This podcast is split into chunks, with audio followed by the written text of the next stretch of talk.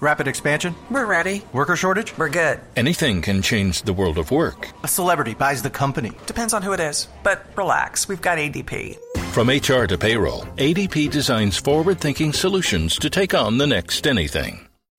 Coming up. Today on Watching Your Wealth, what do all those confusing terms the financial industry uses really mean? Plus, how to feel less anxious when speaking about money with your adult children, and a tax smart way to give to charity. This is Watching Your Wealth from the Wall Street Journal. Advice for making, keeping, and protecting your money. Now, from our studios in New York, here's Veronica Dagher. This is Veronica Dagher, and you're listening to Watching Your Wealth while you learn all you need to know about building your wealth and protecting your money. Coming up, Chris McDermott will tell us how to feel less anxious when speaking to our family about money. But first, we're joined by Jason Zweig. Jason is the Wall Street Journal's intelligent investor columnist. He's also the author of a great new book called The Devil's Financial Dictionary. He's here to tell us what all that confusing Wall Street terminology really means. Welcome, Jason. Hi, Veronica. Thanks for having me. My pleasure. So, Jason, you've got this new book out. Tell us what motivated you to write this book with a fantastic title, by the way. Well, thank you. Uh, You know, I've I've always been a fan of the great American writer uh, Ambrose Bierce, who was a contemporary of Mark Twain, who wrote a book called The Devil's Dictionary, which was originally published around 1906, and uh, is famous for its cynical definitions like love. A temporary insanity curable by marriage. I just got married. Don't ruin it for me, Jason. Don't worry. Well, I'm sure you'll be fine, Veronica. so, uh, and I thought, um, what better subject matter for an updated Devil's Dictionary than the financial world? And that's what I tried to do, although I should say it's inspired by Bierce. I'm not really trying to channel him because he was one of the greatest writers in American history. I'm just a journalist. Well, you're one of the greatest columnists in business history, so it's great to have you. Um, we're going to talk about some of these definitions um, in a bit, but I want to talk about some of the key themes in this book because you said there is some common links that link these uh, definitions together. One of them you mentioned in your intro was the role of luck and uncertainty in investing. Can you explain what you mean by that? Well, sure. You know, uh, we all like to believe that um, education and skill and hard work and discipline pay off, and in many aspects of life they do. And in the financial markets, they do also.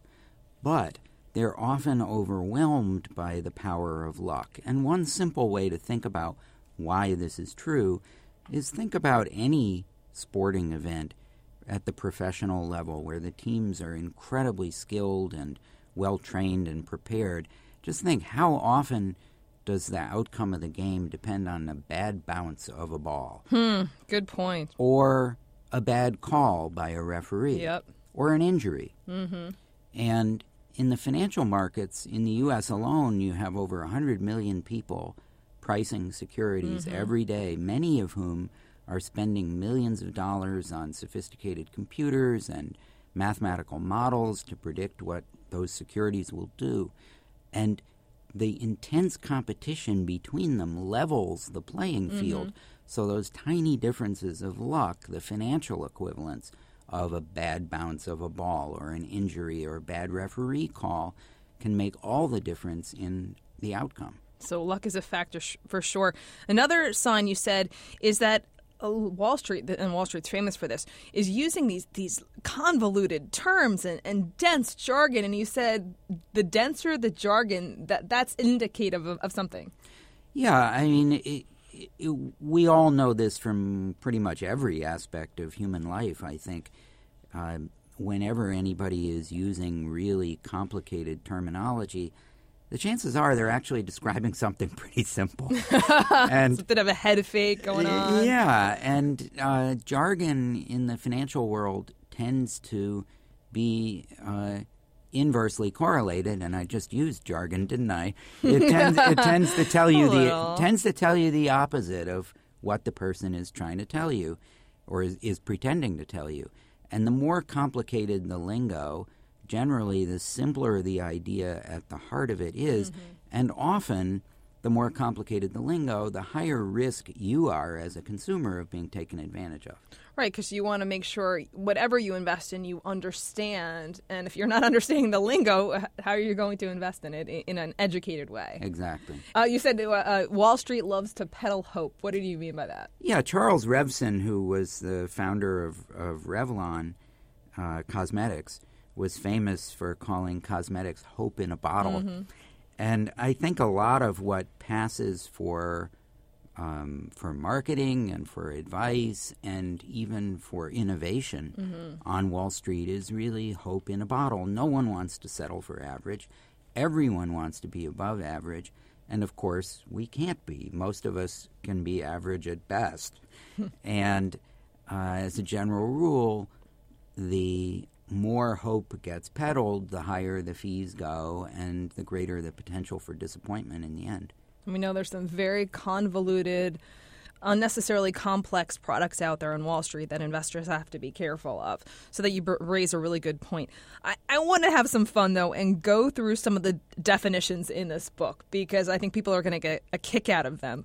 And the first one I want to talk about is your definition in the Devil's Financial Dictionary of financial advisor. Sure. So um, people will hear me turning pages because I have to get to the right page in the book. Right. Uh, so first comes the term, then the part of speech, and then the definition. Financial advisor, noun. Often, somebody who cares deeply about being prudent, diligent, competent, and honest, in which case his or her services will be priceless. Sometimes, someone who cares only about being a big producer, in which case you're in for big trouble. For sure. Let's hope if you're an investor, you're, going for the former, not the la- latter type of advisor. yeah, and, and maybe I should read the definition of big producer. Oh, please do. Big producer, noun. A stockbroker or insurance agent who produces big commissions. The term is erroneous, however. The broker or agent doesn't produce the commissions. It is his clients who produce them. He just collects them. So if you're a client, beware, beware. You might be the big fish for some some broker, some advisor. So think twice. Uh, what about gold? Because we're hearing so much about gold these days. People are talking about it. How do you see that? And I'll let you find the page as you look it through the Devil's Financial Dictionary. Gold, noun. What people think they will make piles of when they buy a shiny yellow metal that is useful primarily for melting into cufflinks and charm bracelets. Is it also just? It's just a rock. It's just a rock. It's a little more than a rock. It's a pet rock. pet rock. Gold, the pet rock.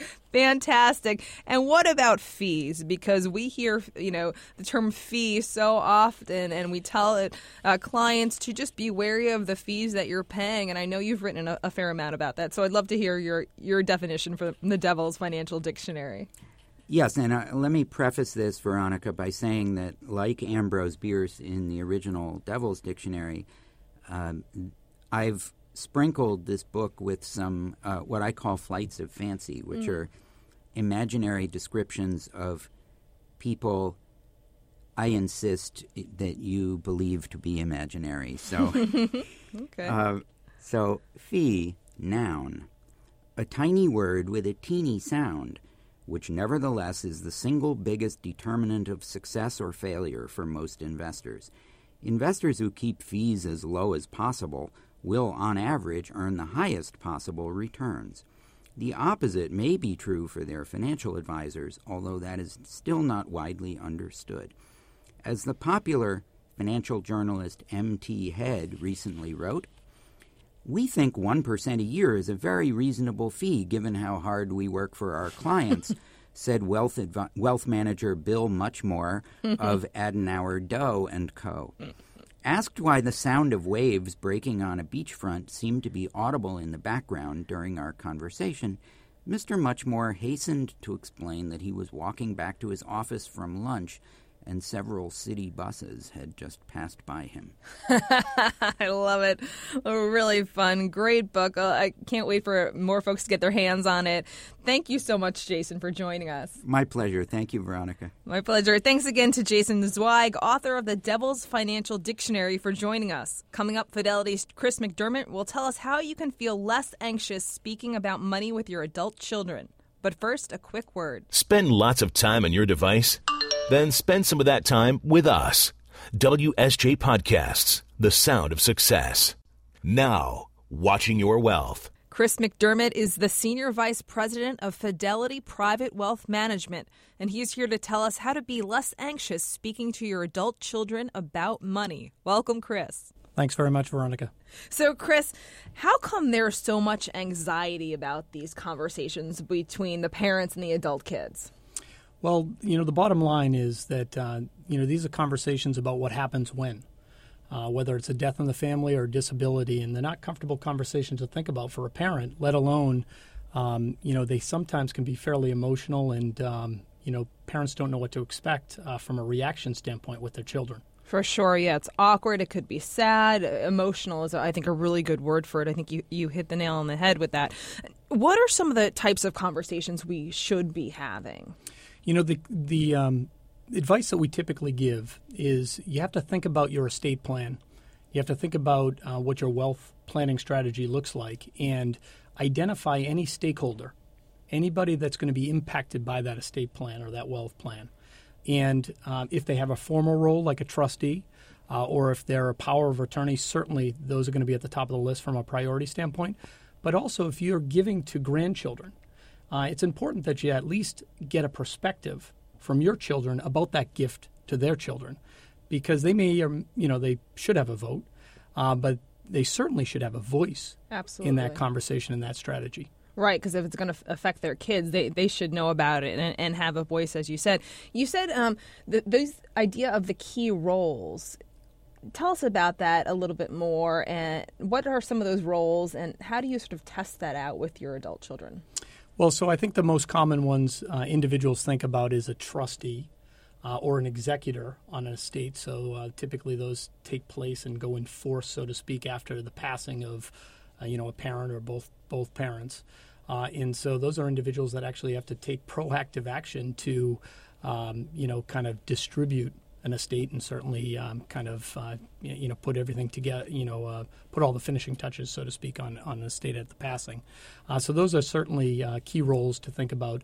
Uh, ones that are, um, you know, less less obvious are certainly an individual that might have to step in from a healthcare perspective, mm. an individual that you you may ask to help uh, with your financial affairs if you were to uh, have a stroke or or some type of a disability, um, you know, power of attorney.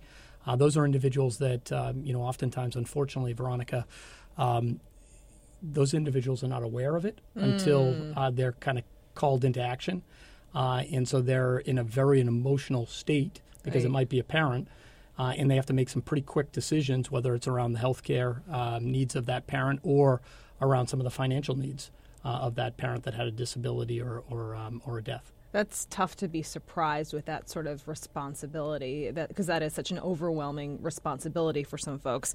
So, I, I want to talk about some tips on facilitating these conversations. So, people aren't as anxious, they're not as surprised. So, one of the tips you had mentioned to me earlier was this idea of starting early having these conversations. Can you tell us more about that? Yeah, I mean, I, you know, the practical reality is people aren't having these conversations, and we've certainly have seen it. We've talked to a lot of our clients about, um, you know, their attitudes towards communicating with their children, or and uh, on the opposite end of the spectrum, the children, um, you know, wanting to understand a little bit more about their their parents' plan or their financial situation, and there's a there's a massive disconnect, um, you know, around the timing of those conversations.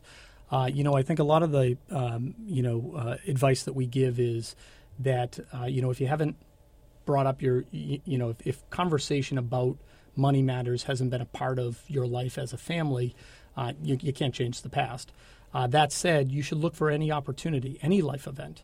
Um, you know, the wedding of one of your children, uh, the first house that they purchase, graduating from college, to at least engage in a part of that talk about the way you approach money, talk about your values for money, and that oftentimes leads into more transparency, more communication, so that isn't it quite as shocking mm. when you uh, kind of jump into a conversation about what happens when ma dies or dad dies. It's not coming out of left field. That's now, right. Now you said part of a conversation. So are you saying this is more than one conversation we need to have? Yeah, I think the the, the reality is uh, it's difficult to have a single conversation, one and done.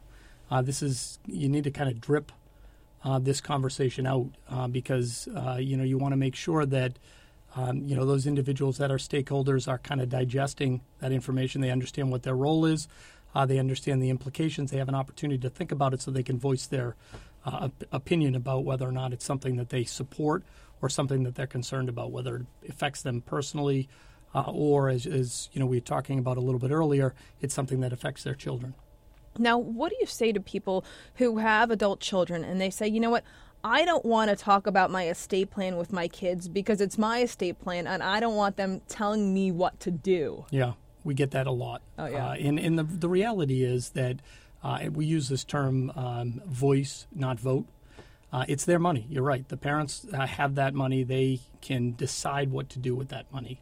Um, and but communication is about giving those stakeholders, giving people that are impacted by that estate plan, by that wealth plan, a voice so that they're aware of what your plans are and you've heard them, you've listened to their opinion.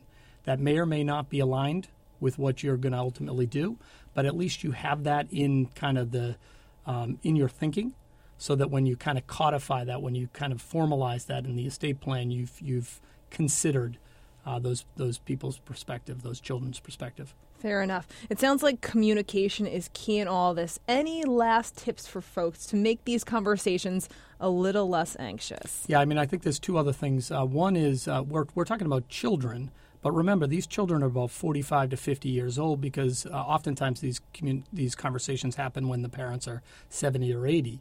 And so it's not a parent child discussion. It should be peer to peer. You know, they're very successful, uh, and so you got to think about it a little bit differently. Um, and then the other piece is uh, ask questions, listen. Uh, when somebody expresses that perspective, um, respond, don't react. It's not, you know, that opinion may or may not be aligned with what you're, um, you know, you're you're thinking about, but it doesn't mean it's the wrong opinion. And you need to give them uh, a voice in that discussion, and they need to feel like they've been heard, so that uh, number one, uh, when the estate plan goes into place, it won't be a surprise. Mm. But then, two, it's part of a plan that you've put together together, uh, as opposed to something that you've kind of pushed to them. Great tips. Thank you so much, Chris. Thank you. Thanks again to Chris McDermott for joining us. With year end approaching, you're likely receiving many solicitations from various charities. But before you write a check to your favorite charity, consider donating some of your appreciated stock instead. The reason? When you donate appreciated securities such as stocks, you'll get an immediate tax deduction and it can help you avoid paying capital gains tax on the appreciated portion of their value. These gifts also have the potential to reduce future estate taxes. Donating securities takes more time and is more complicated than writing a check, so call the charity first before you donate. This has been Wealth Wednesday, a production of the Wall Street Journal. I'm Veronica Dagher. For more information, check us out at WSJ.com slash podcast. Thanks for listening. WSJ Podcasts. Listen ambitiously. This episode is brought to you by Charles Schwab. Decisions made in Washington can affect your portfolio every day. But what policy changes should investors be watching? Washington Wise is an original podcast for investors from Charles Schwab that unpacks the stories making news in Washington and how they may affect your finances and portfolio. Listen at schwab.com slash Washington Wise.